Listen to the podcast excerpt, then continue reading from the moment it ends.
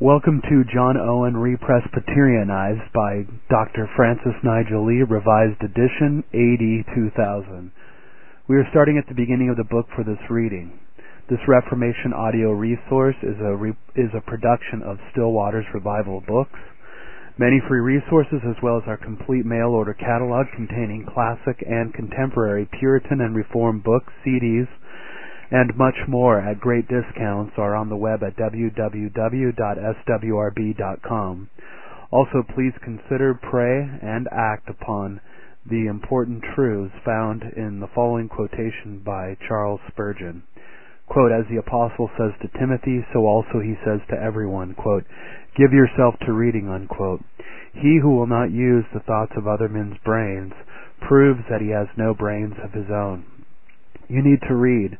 Renounce as much as you will all light literature, but study as much as possible sound theological works, especially the Puritanic writers and expositions of the Bible. The best way for you to spend your leisure is to be either reading or praying, unquote. And now to SWRB's reading of book title John Owen, Represbyterianized, which we hope you find to be a great blessing and which we pray draws you nearer to the Lord Jesus Christ, for he is the way, the truth, and the life, and no man cometh unto the Father but by him. John chapter 14, verse 6. Reverend Dr. John Owen, Represbyterianized. The purpose of this essay is to demonstrate that Britain's great Puritan theologian, Reverend Dr. John Owen, was essentially not a Congregationalist, but a Presbyterian. He first pastored a Presbyterian church. On his deathbed, he reaffirmed Presbyterianism. The de-Presbyterianized Owen later re-embraced Presbyterianism. Dr. Owen, 1616 to 1683, was quite the greatest alleged Congregationalist and certainly one of the most thorough theologians Britain has ever produced. Educated at Oxford, he first pastored a Presbyterian church in 1643. The year the Westminster Assembly itself was convened. After reading a book by the American John Cotton, Owen inwardly embraced Congregationalism. In his next parish, he seceded from Presbyterianism. That latter was the system many in the Puritan Parliament and many at the Presbyterianizing Westminster Assembly were then trying to promote in the wake of the Solemn League and Covenant for Reformation and Defense of Religion, the honor and happiness of the King, and the peace and safety of the three kingdoms of Scotland, England, and Ireland, taken and subscribed several times by King Charles and by all ranks in the said three kingdoms.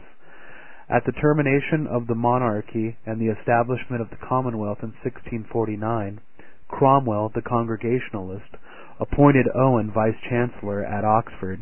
He became the chief architect of the Cromwellian state church and helped compose the Congregationalistic Savoy Declaration of Faith in 1658, intended to replace the Presbyterial Westminster Confession of Faith and its Chapter 31, Sections 1 through 5.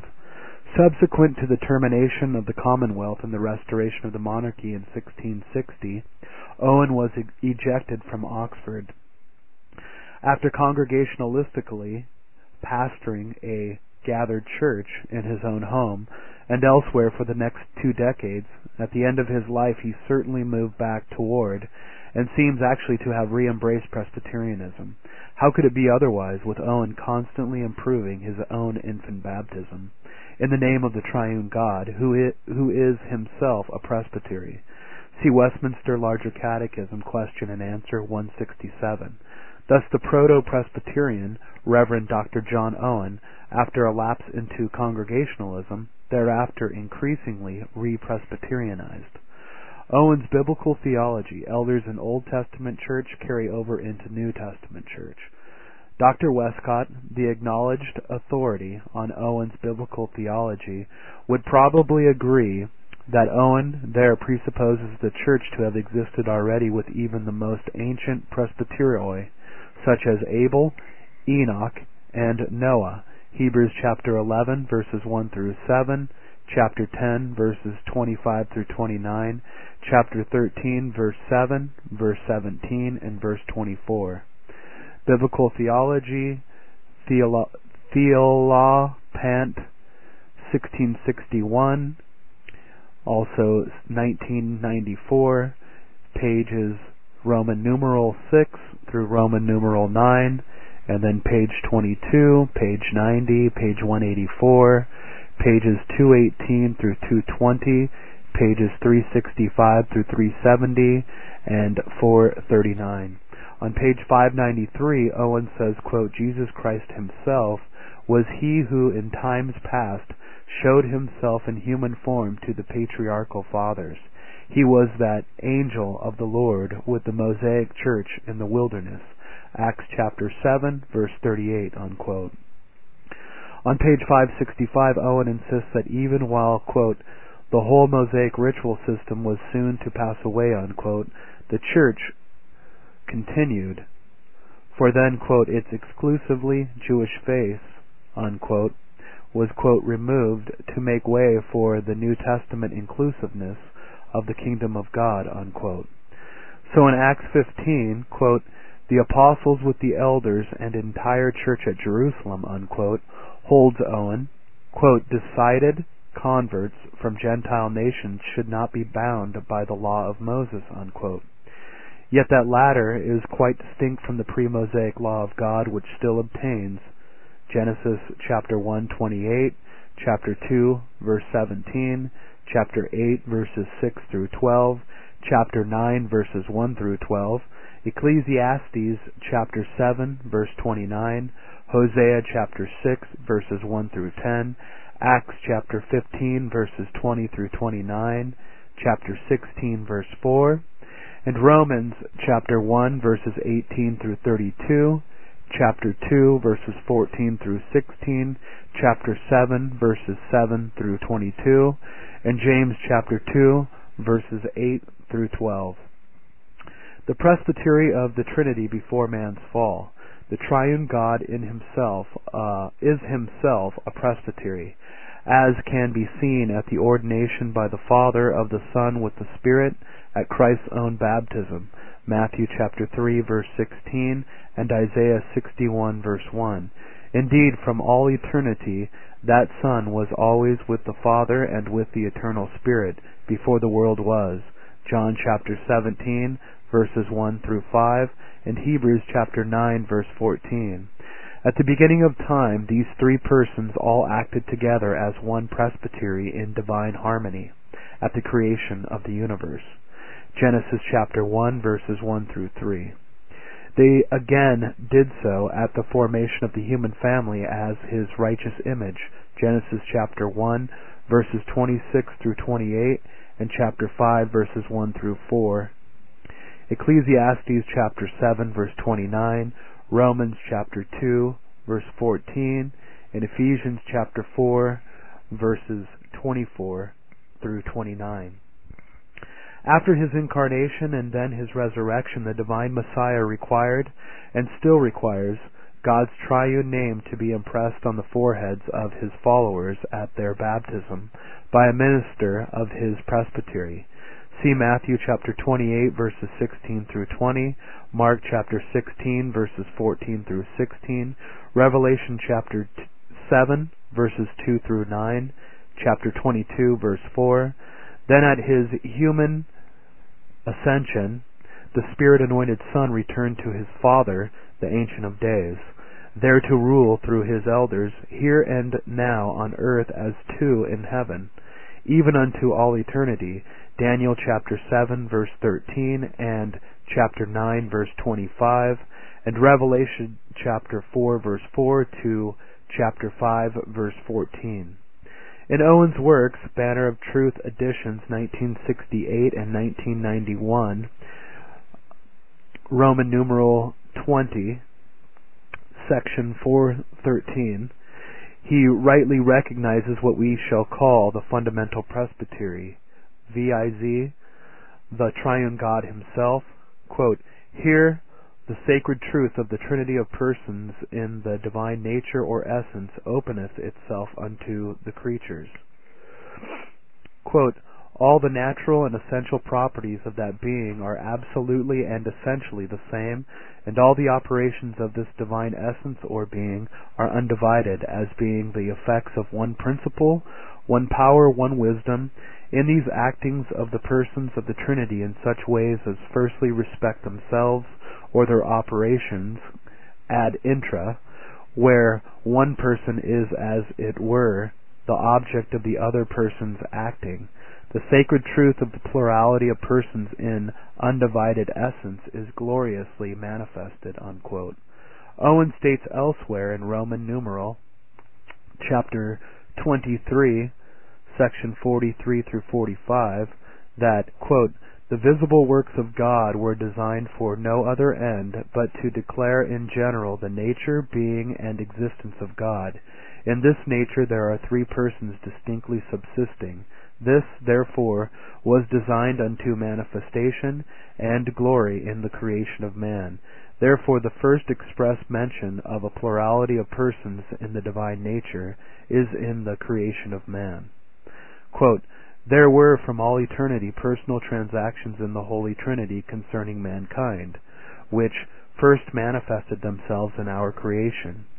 God said, 'Let us make man in our image,' Genesis chapter 1, verse 26. This is sufficiently evident that the reporter of this story apprehended an unanswerable appearance of a plurality of subsistences in the deity. The ancients unanimously agree that a plurality of persons is here revealed and asserted." Unquote. Owen explains further in Roman numeral 3, section 43 and 66 and 102 and 285 that, quote, "From the foundation of the world, the person of the Father was immediately represented. He did withal give out promises concerning the peculiar exhibition of the Son as also of the Holy Spirit. Adam may be said to have had the Spirit of God, and indeed also to have known all three persons of the triune God. The supernatural life of Adam in innocency is that which the life whereunto we are restored by Christ doth answer." Unquote. The presbytery of the Trinity rules over man also after the fall. From Genesis chapter 3, verse 15, Matthew 28, verses 16 through 20, it is obvious that the church of this triune God dates even from Adam onward. Thus, in Roman numeral, chapter 17, section 120, compare to pages 170 through 177 and 186. Owen rightly claims that, quote, "God founded his church in the promise of the Messiah given unto Adam." Unquote. Also see Roman numeral 9, section 316, and Roman numeral 10, section 290, and Roman numeral 11, section 305. In in Roman numeral 1, section 120 through 123, Owen explains, quote, "Faith in Christ was required from the beginning. It must be granted that without faith it is impossible to please God, which the apostle proves by instances from the foundation of the world, Hebrews chapter 11. This is, quote, "the very foundation of Christian religion, Genesis chapter 3, verse 15, truly called proto-evangelion, was revealed. This is the very foundation of the faith of the church. The person of Christ, his incarnation and mediation were promised under the name of the seed of the woman. Quote, our first parents and all their holy posterity did believe this promise. Mentioned by name in Scripture are Abel, Enoch, Noah, and some others. The apostle affirms that they had this testimony that they please God, Hebrews chapter 9, verse 5. In the same place he confirms their faith and justification thereon with a, quote, cloud of witnesses, unquote, chapter 12, verse 1.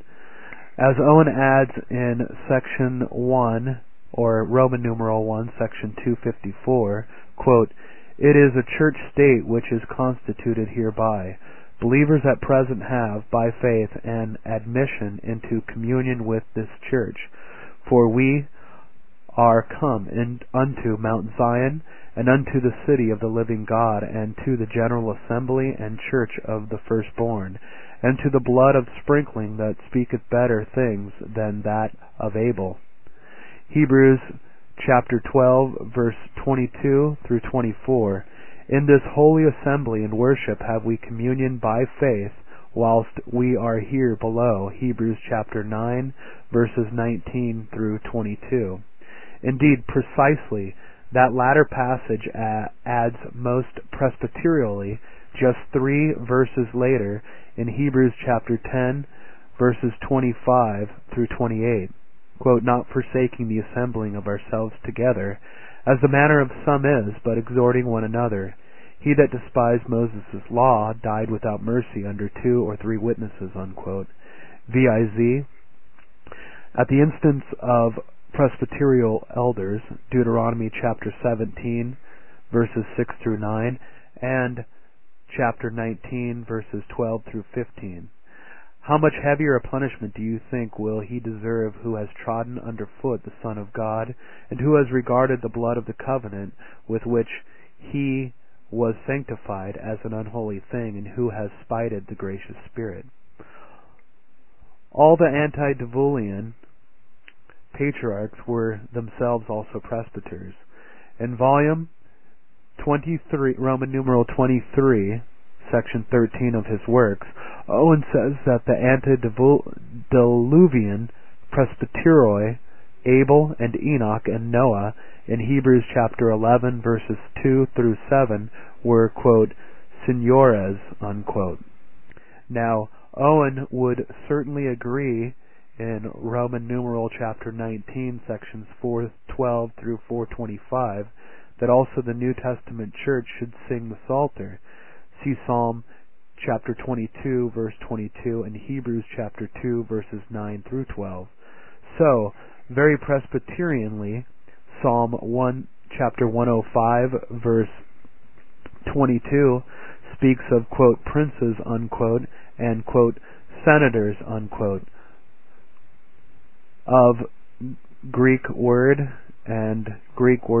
or Hebrew word and Hebrew word in the original Hebrew of, quote, archontes, unquote, and, quote, presbyteros, unquote, in the 270 BC Greek Septuagint, and of principes and senes in Jerome's 400 AD Latin Vulgate.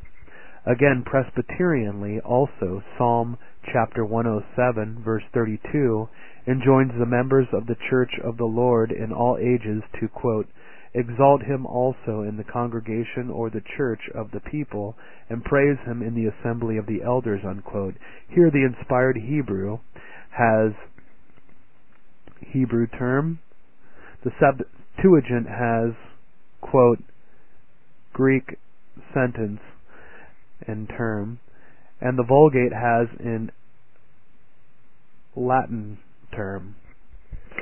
As Reverend Dr. John Owen himself states in Roman numeral chapter 23, sections 25 through 28, quote, from the foundation of the world there was the church in all ages. Abel obtained witness that he was righteous. This was so famous in the church that he seems commonly to be called by that name, quote, the righteous Abel, unquote, as he is by our Savior speaking of him in Matthew chapter 23, verse 35. The good fame and report that Abel had in all generations is common to him with Noah, Abraham, and all the patriarchs. They were spoken of, and their praise celebrated in the church not less than Abel's. In Hebrews chapter 11, verses 2 through 7, continues Owen in Roman numeral chapter 23, sections 29 through 33. After Abel, quote, Enoch is the second man unto whom testimony is personally given that he pleased God. This Enoch lived 300 years and, quote, walked with God, unquote. To, quote, walk with God, unquote, is to lead a life of faith in covenant obedience unto God. Later, quote, his rapture was visible in the sight of many that feared God, who were to be witnesses of it unto the world, that it might be his ordinance for the conviction of sinners and the strengthening of the faith of the church, unquote. The third example among the elders in Hebrews chapter 11 verses 2 through 7 is Noah, explains Owen in Roman numeral chapter 23 section 52, quote, "Of this faith of Noah, the immediate effect was the saving of his family for the continuation and propagation of a church. In this saving of the family of Noah by the ark, we have a figure of God saving and preserving a remnant in all ages when desolating judgments have destroyed apostatized churches and nations. So the Apostle Peter declares with respect to the vengeance and overwhelming destruction that was coming on the apostatized church of the Jews in 1 Peter chapter 3, verse 20 and 21. Yet the visible professing church shall never fall into such an apostasy, nor be so totally destroyed, but that God will preserve a remnant," unquote. Presbyterian church government under the Noahic and Abrahamic covenants. Clearly then, in the treatment of Hebrews chapter 11 verses 2 through 7 in Owen's works, Roman numeral chapter 23, section 13, the antediluvian presbyteroi, Abel and Enoch and Noah were at least, quote, "signores," unquote. Owen also realized example given in Roman numeral chapter 20 or Roman numeral 20 in section 259 from Genesis chapter 6 verses 9 through 18 and chapter 8 verses 20 through 22 that precisely the church is embraced also under the Noahic covenant. Its universal laws were summarized already in Genesis chapter 9 verses 1 through 12 as a post-diluvian update of the Adamic law in the covenant of life mentioned in Hosea chapter 6 verse 7. Those Adamic and Noahic laws were explained to be binding on all mankind forever, not only in Genesis chapter 9 verse 12, but also in the BC Hebrew books of Enoch, chapters 54 and 60 and 65 through 69 and 106, and Jubilees chapter 7 verse 20. The same explanation was given by the pre-Christian rabbis as later recorded in that uninspired body of Judaistic literature known as the Talmud at its Sanhedrin 56a. Moreover, and far more importantly, those very same Adamitic and Noachitic laws were enjoined also upon Gentile Christians precisely by the Christian elders at the Synod of Jerusalem, VIZ, the First General Assembly of the Apostolic Presbyterian Church. Compare Acts chapter 15 verses 18 through 20, chapter 15 verses 23 through 29, chapter 16 verses 4 through 5. Owen then, in Roman numeral chapter 23, section 56, quote, "proceeds unto the next period of time, from the flood and the renovation of the world in the family of Noah unto the giving of the law, so to manifest that in every state of the church the way of pleasing God was one and the same. He who in this period of time is first testified unto in the scripture is Abraham," unquote. Also others, quote, "were confederate with Abraham," unquote. Genesis chapter 14 verse 13, "he himself was," quote, "a prophet," unquote, Elias, a minister of the word or a preaching elder. Genesis chapter 20 verse 7, "indeed also Eliezer of Damascus was his," quote, "eldest servant," unquote, Elias his elder. Genesis chapter 24 verse 2, there, the original Hebrew has Hebrew term, the Greek Septuagint, Greek term, and the Vulgate, Latin term. In chapter or Roman numeral 17, sections 447 through 467, Owen notes, quote, "concernments of the church in the posterity of Abraham concerning the oneness of the church," unquote. Thus, quote, "the elders of his household and all the elders of the land of Egypt," unquote, "helped Joseph to go bury his father Jacob." Genesis chapter 50 verse 7. "Indeed, coming to Moses and God's mercy in sparing the firstborn of the Israelites in Egypt." Owen remarks that, quote, this also was not without a prospect toward the redemption of the, quote, church of the firstborn, unquote, by Jesus Christ, Genesis chapter 12, verse 23. And this gave a period to the first dispensation of God towards the church and the posterity of Adam, of Abraham, which had lasted for the space of 430 years, unquote.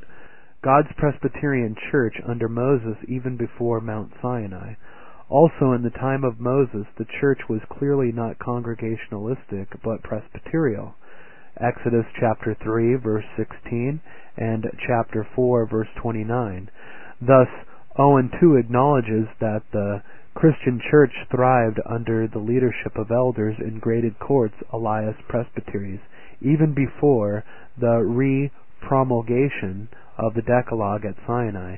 In fact, even before the Exodus, Owen admits in Roman numeral 17, section 504, that, quote, for the families or principal houses of the fathers, there were, Hebrew term, quote, the elders, unquote, who presided over them.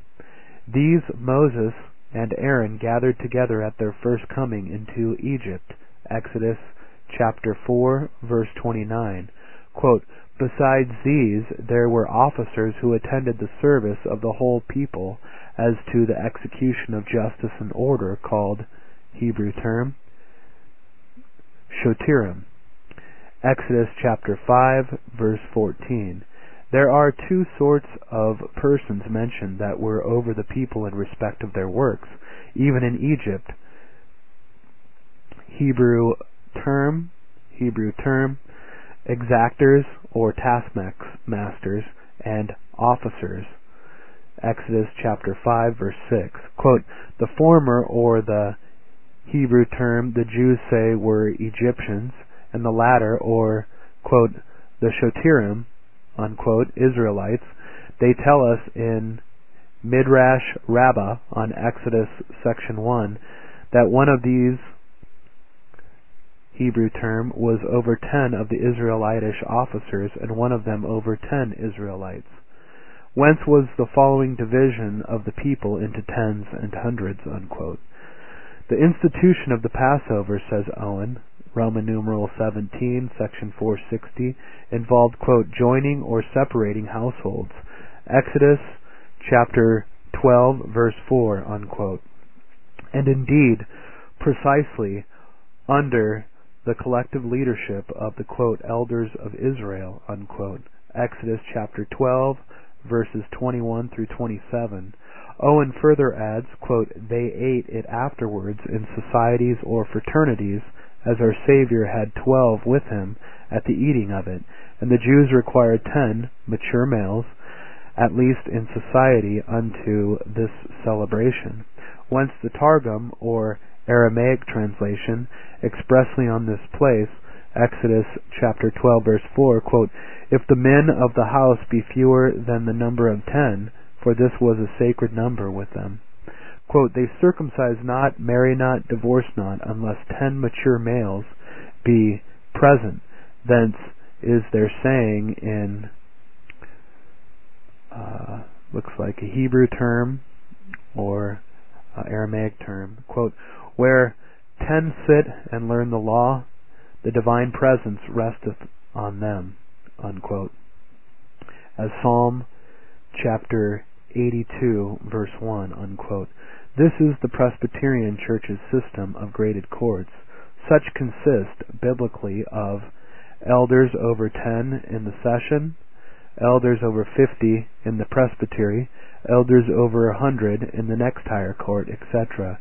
Exodus chapter 18, verses 12 through 22, Deuteronomy chapter 1, verses 13 through 17, chapter 17, verses 6 through 9, and Ruth chapter 4, verse 2, etc. Right after Israel's exodus from Egypt, as the apostolic Christian martyr Stephen himself later pointed out under divine inspiration, the national Mosaic covenant was indeed, quote, the church in the wilderness, unquote. Acts chapter 7, verse 38. Owen 2 says, in Roman numeral 19, section 50, and Roman numeral 20, section 575, that even then Christ himself, quote, was upon his throne when he spake with the church in the wilderness, Acts chapter 7, verse 38, unquote. Because led by elders, Elias rulers, Exodus chapter 12, verse 21, and chapter 16, verse 22, and chapter 17, verse 6, that national church was in fact Presbyterian.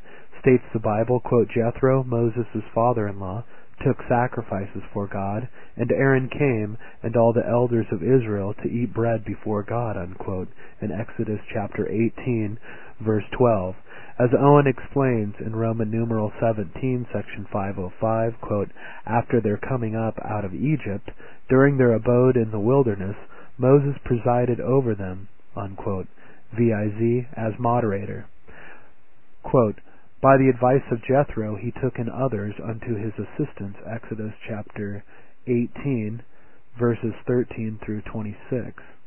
Quote, in the wilderness, the body of the people was cast into thousands, hundreds, fifties, and tens, all which had their peculiar officers or rulers chosen from amongst themselves, Exodus chapter 18, verse 25, Deuteronomy chapter 1, verses 13 through 15. The principal distributions of these, planting themselves together in the cities or towns of Canaan, however afterward they multiplied or were decreased, continued to be called by the name of the, quote, thousands of Israel, unquote, or Judah. So Bethlehem Ephratah is said to be, quote, little among the thousands of Judah, unquote, in Micah chapter 5, verse 2, unquote. Pre-Sinaitic derivation of also ancient Britain's Presbyterial government. Also, even the most rudimentary investigation of Celto-Brythonic and Anglo-Saxon ancient law and political history soon brings to light that the time-honored Anglo-British practice of dividing both church and state into, quote, tithings, unquote, and, quote, fifties, unquote, and quote, hundreds, unquote, etc., is derived via also the New Testament church, just like that of Exodus chapter 18, verses 12 through 26, above from Old Testament Presbyterianism. Such was derived ostensibly from the earlier eldership of Hebrews chapter 11, verses 2 through 7, and Genesis chapter 24, verse 2, and chapter 50, verse 7, and Exodus chapter 3, verse 16. This was the pattern also in Britain, both in ancient times and during the Middle Ages. See the early Welsh Comet, or association of 50, the Cantred, or group of 100 households, and the Pen Senidal, or headman of the 100. See too the Anglo-Saxon tithings or associations of 10 commoners and 10 manetail, or, quote, 10 men's tallies, unquote, and the 100 mote, or gatherings of the hundreds. Traces of the above can still be seen even today, example given in the, quote, Chiltern hundreds, unquote, etc. So, too, the, quote, 100-door, unquote, jury system, the entire appeal process, and the system of graded courts, both ecclesiastical and forensic. Deuteronomy chapter 1, verses 13 through 16, chapter 16 through 18, chapter 17, verses 6 through 9, and chapter 19, verses 12 through 15, Matthew chapter 18, verses 15 through 20, 2 Corinthians chapter 13, verse 1, 1 Timothy chapter 5, verse 19, etc. See too, Barrister, Owen, Flintoff's Rise and Progress of the Laws of England and Wales, London, Richards and Roworth, Bellyard, Temple Bar, year 1840, and Sir William Blackstone's 1765 Commentaries on the Laws of England, Chicago University Press, 1979, R.E.P., Roman numeral 1 through Roman numeral 4. Presbyterianism continued also under the Mosaic law, quote, as was before observed, unquote, explains Owen, section 17 Roman numeral 17, section 167, quote, "There are two parts of the law, the moral precepts of it and the instituted worship appointed in it. The moral precepts of it are the same with those that were written in the heart of man by nature or the law of his creation, which he transgressed in his first rebellion," unquote. Genesis chapter 1, verse 26 through 28, chapter 2, verses 15 through 17, Ecclesiastes chapter 7, verse 29, Isaiah chapter 24, verse 5, Hosea chapter 6, verse 7, Romans chapter 2, verse 14, C2, the Westminster Confession of Faith, chapter 19, sections 1 through 2, and also its identical reproduction in the 1558 Savoy Declaration, section 19, or chapter 19, sections 1 through 2. Now it is very significant that Moses interacted with the elders of the people of God, especially at the time of the giving of the Ten Commandments, remarks Owen, in Roman numeral 17, section 473, quote, "Moses went up into the Mount of God," Exodus chapter 19, verse 3, "being ascended, God calls unto him, and teacheth him to prepare the people for the receiving of the law," chapter 19, verses 3 through 6, unquote. "Moses came and called for the elders of the people. He then laid before their faces all the words which the Lord commanded him," Exodus chapter 19, verse 7, and chapter 20, verses 1 through 20. "Provision was made for restitution in respect of certain crimes, to be made just," quote, "as the judges determine, both parties shall come before the judges, whom the judges shall condemn. He shall pay double unto his neighbor," unquote. Exodus chapter 21, verse 22, and chapter 22, verse 9. "So Moses took 70 of the elders, Elias, the nobles of Israel, halfway up Mount Sinai. He built an altar and 12 pillars according to the 12 tribes of Israel for the national church in the Old Testament, and he looked upon the paved work of sapphire stone under the feet of Israel's God," Exodus chapter 24, verses 4 through 9, and Numbers chapter 11, verses 16 through 25, and Acts chapter 7, verse 38.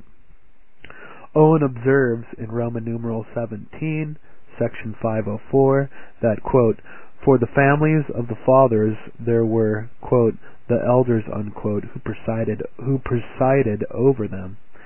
"These Moses and Aaron gathered together, and these, as I said before, being the rulers of the first families, were probably in number 70, from when afterwards was the constitution of 70 elders for rule," Exodus chapter 24, verse 1. Quote, "There were officers who attended the service of the whole people as to the execution of justice and order. They are afterwards distinguished from the elders and the judges," Deuteronomy chapter 16, verse 18. "After these things, by God's appointment, was constituted the great court of the Sanhedrin," unquote, Elias, quote, "the session of the highest board of elders," unquote. Elders mentioned more than 100 times in the Old Testament. We shall not list the many scores of references to ecclesiastical elders in the Old Testament alone, which will be found set out in full in any good Bible concordance. We shall, however, mention several passages where elders are said to have been convened together in order to promote a reformation within the church. This presupposes also their regular gatherings together in sessions, presbyteries, synods, and general assemblies.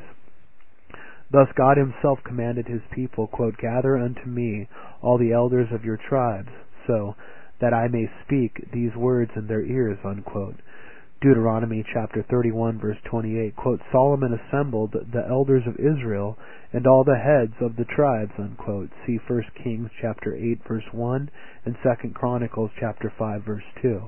Quote, "The king," that is Josiah, "sent, and they gathered unto him all the elders of Judah," unquote. 2 Kings chapter 23, verse 1, 2 Chronicles chapter 34, verse 29, quote, "So David and the elders of Israel and the captains over thousands went to bring up the ark of the covenant of the Lord," unquote, in 1 Chronicles chapter 15, verse 25. Quote, David and the elders of Israel, who were clothed in sackcloth, fell upon their faces, unquote. 1 Chronicles chapter 21, verse 16, quote, Let now our rulers of all the congregation stand, and with them the elders of every city, unquote. Ezra chapter 10, verse 14, quote, Praise him in the assembly of the elders, unquote. Psalm chapter 107, verse 32. The husband of the, quote, virtuous woman, unquote, sits or rules, quote, among the elders of the land, unquote, in Proverbs chapter 31, verses 10 through 23. Quote, the elders of Judah, unquote, records Ezekiel, quote, sat before me, unquote, in Ezekiel chapter 8, verse 1. 2, and chapter 14, verse 1, and chapter 20, verse 1. Quote, call a solemn assembly, gather the elders, unquote, in Joel chapter 1, verse 14.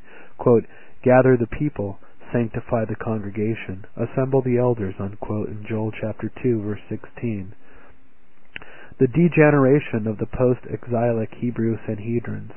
The Sanhedrin, mentioned in our last citation from Owen, was one in a system of graded courts, comprising of at least the Lesser Sanhedrin and the Greater Sanhedrin.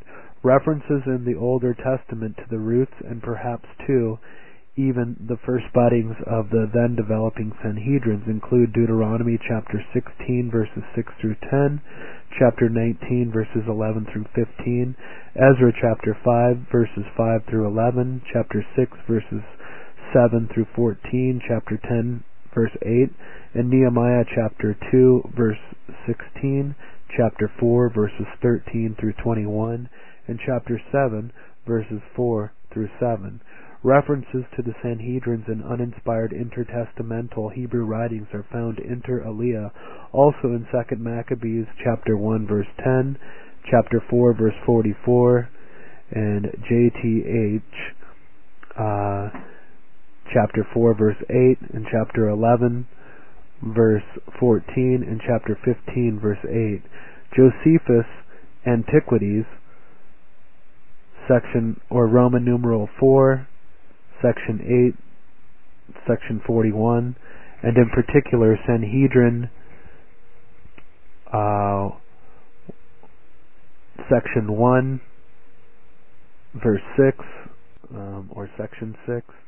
References in the inspired Newer Testament to the by then degenerated Sanhedrins, corrupted from Hebrew Trinitarianism into Judaistic Unitarianism, are found in Matthew chapter 5 verse 22, chapter 26 verse 59, Mark chapter 15 verse 1, Luke chapter 22 verse 66, John chapter 11 verse 47, Acts chapter 4 verse 15, chapter 5 verse 21, chapter 6 verse 12, chapter 22 verse 5, and chapter 22 verse 30. Acts chapter 5 verse 21 refers to, quote, the council and all the senate of the children of Israel, unquote. The original Greek here has to Greek passage where Sanhedrion means, quote, the sitting of the board, unquote, and where Gerousia means, quote, senate of the elders, unquote. Jerome's Vulgate here has concilium, which means, quote, council, unquote, and seniores, which means, quote, senators, unquote, Elias, quote, elders, unquote. Also, Acts chapter 22 verse 5 refers to, quote, all the estate of the elders, unquote. There the New Testament Greek has Greek term, Elias, quote, the entire Presbyterian, unquote. The Vulgate has Latin term, Elias, quote, all of the major officers, unquote. These Judaistic courts had apostatized from the Trinitarianism of the Older Testament to the later Unitarianism of the Pharisees and the Sadducees.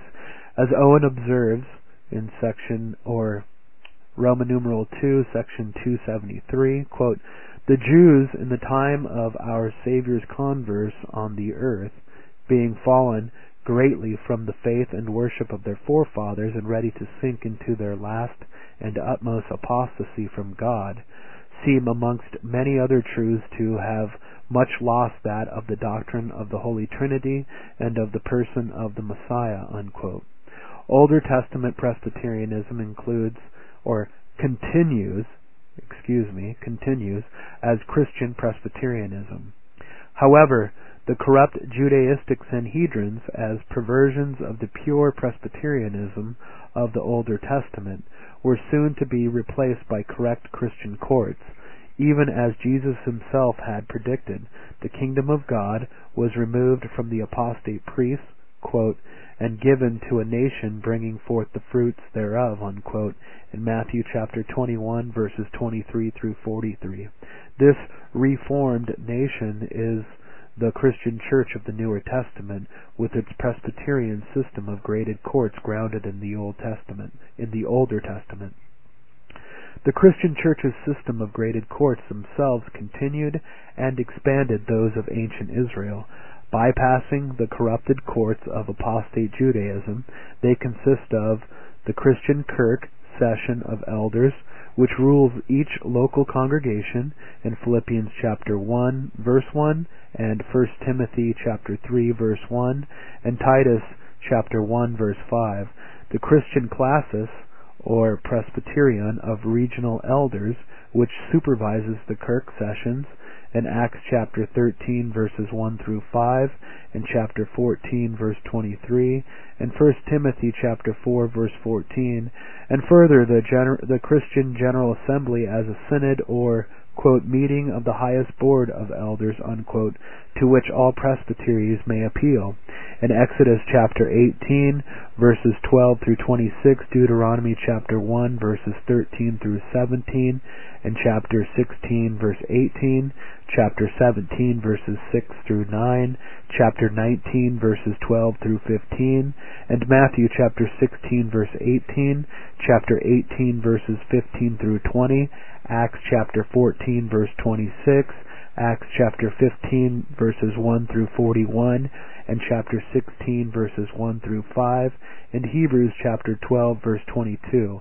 Very remarkably, even when still a Congregationalist, the already re-Presbyterianizing Owen, in Roman numeral 15, section 252, quite clearly observes, quote, "Some there are who plead for a national church state arising from an association of the officers of particular churches in several degrees, which they call classical and provincial, until it extend itself unto the limits of a whole nation. I shall neither examine nor oppose this opinion. There hath been enough, if not too much, already disputed about it," unquote.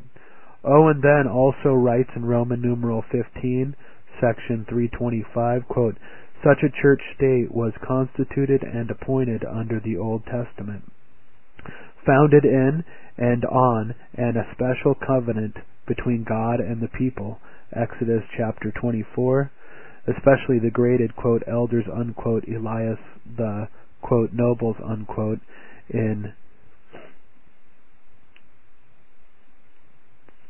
"unto this church," in Acts chapter 7, verse 38, "everyone that would please God and walk before him was bound to join himself." Quote, as the apostle demonstrates at large in his epistle to the Hebrews, see chapter 12, verse 22, and chapter 13, verses 7 through 17, etc., all the commands and promises and threatenings given or annexed unto that, viz. the Older Testament, church state concerning the conjunction of men unto it and walking in it, are transferred unto this of the new erection of Christ.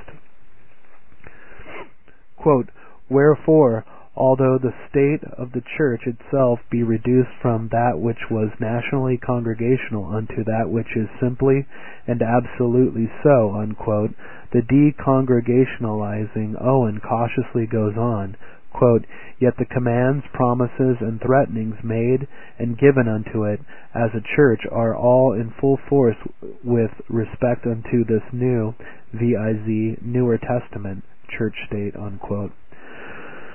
Christ's continuing promise, quote, "I shall keep on building my church," unquote.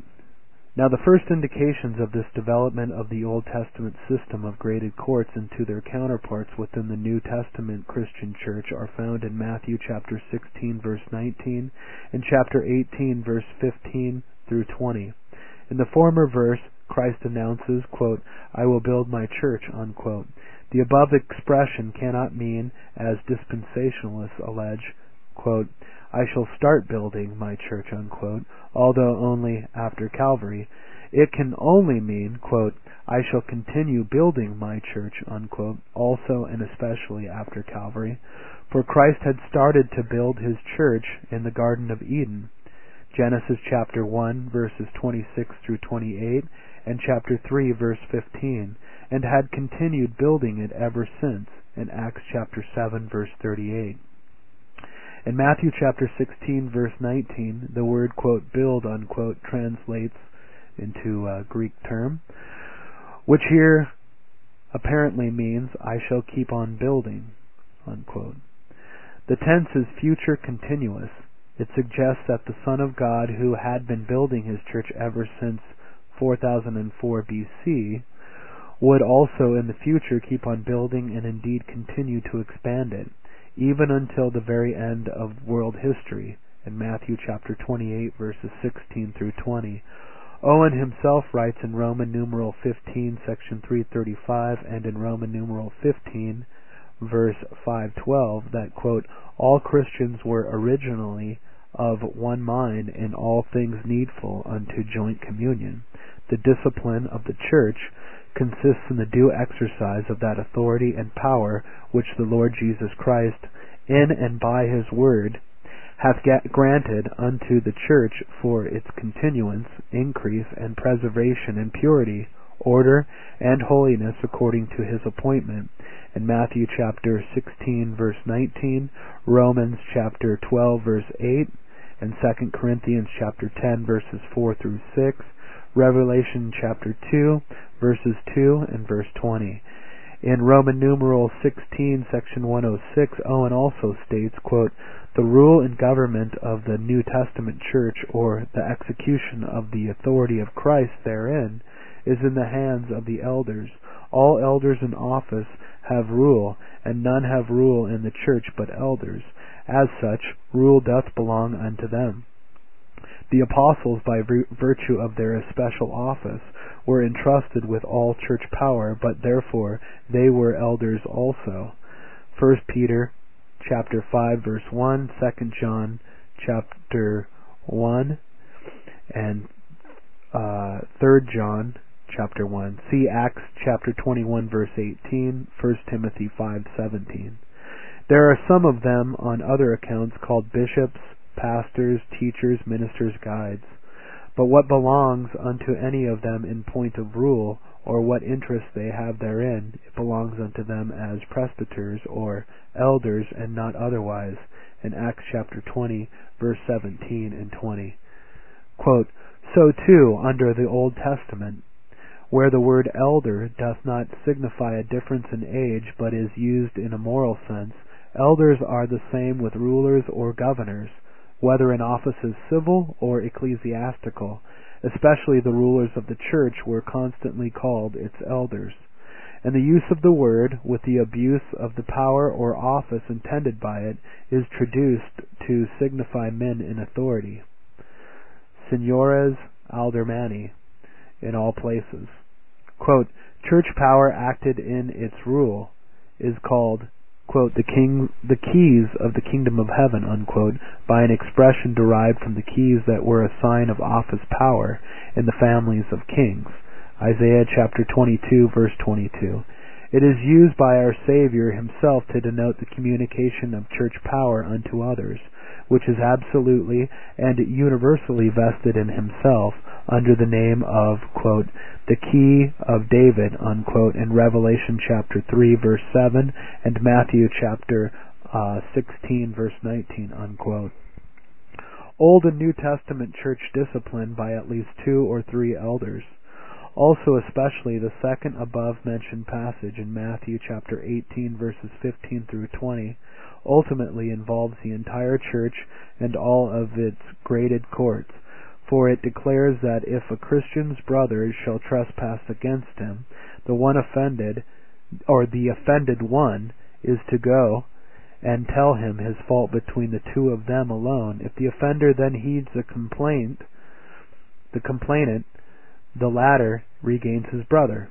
However, if the offender will not heed the complainant, the latter is then to take with him one or two more persons, so that in the mouth of two or three witnesses every word may be established. If the offender neglects to heed them, this is to be told to the church. Then if he neglects to heed the church, he is thenceforth to be regarded as a heathen. Jesus then went on to assure especially all of his apostolic elders there that whatever they would bind on earth would be bound in heaven, and that whatever they would loosen on earth would be loosed in heaven.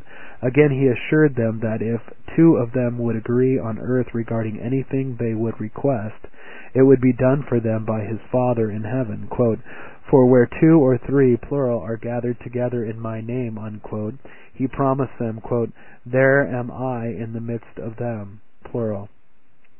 See 2 John chapter 20, verses 21 through 23.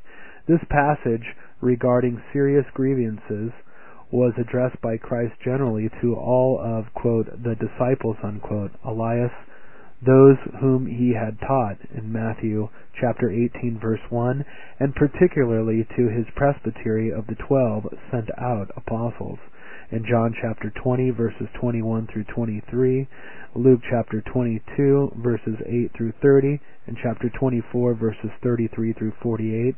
On appeal after an unsuccessful private admonition, such matters were to go before at least two or three witnessing elders or judges, and if again unsuccessful, finally before special gatherings of the whole church, representative of the whole denomination. For compare the words, quote, "two or three witnesses" in Matthew chapter 18 verse 16, and quote, "church," unquote, in chapter 18 through 17, and quote, "you," unquote, and quote, "ye," unquote, plurals, repeatedly in Matthew chapter 18 verse 18 through 19, and quote, "two or three," unquote, especially, quote, "gathered together in my name," unquote, in Matthew chapter 18 verse 20, with the words, quote, "the elders," unquote, and quote, "two witnesses or three witnesses," unquote, in Deuteronomy chapter 19 verses 12 through 15, and with the words, quote, "two witnesses or three witnesses," unquote, and quote, "a matter too hard for you in judgment," unquote, and quote, "then you shall arise and get yourself up into the place which the Lord your God shall choose," unquote, in Deuteronomy chapter 17 verses 6 through 9. Also, note how the same words, quote, "too hard," unquote, in Deuteronomy chapter 1 verses 13 through 17, and the words, quote, "hard causes," unquote, in Exodus chapter 18 verses 12 through 26, there too presuppose such an appeal procedure from one set of elders to another set of elders. It is therefore clear that Matthew chapter 18 verse 15 is derived from both Deuteronomy chapter 17 verse 6 and chapter 19 verse 12, and more remotely also from both Deuteronomy chapter 1 verses 13 through 17 and Exodus chapter 18 verses 12 through 26. However, all those texts teach not just the rule of elders over their own local congregation, they also authorize appeals from such a local court to a higher court of similar ruling judges. So too it follows by good and necessary inference does Matthew chapter 18 verse 15.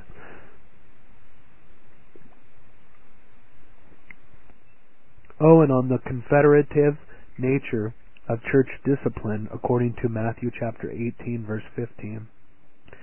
As also Dr. John Owen explains in Roman numeral 15 section 177, quote, "None can be ignorant of what is required of them," in Matthew chapter 18 verses 15 through 20.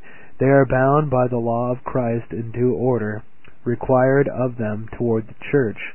The duty also of the whole church in such cases is no less evidently declared to put from amongst them such obstinate offenders. Hereunto also are subservient all the commands that are given them to exhort and admonish one another. Hebrews chapter 10, verses 24 through 29, and chapter 12, verse 22, and chapter 13, verses 7 through 17, that the whole church may be preserved in purity, order, holiness, and faithfulness. Quote, with whom rests the principal care and power, according to the mind of Christ. To see the discipline of the church in particular congregations exercised, and to exercise it accordingly.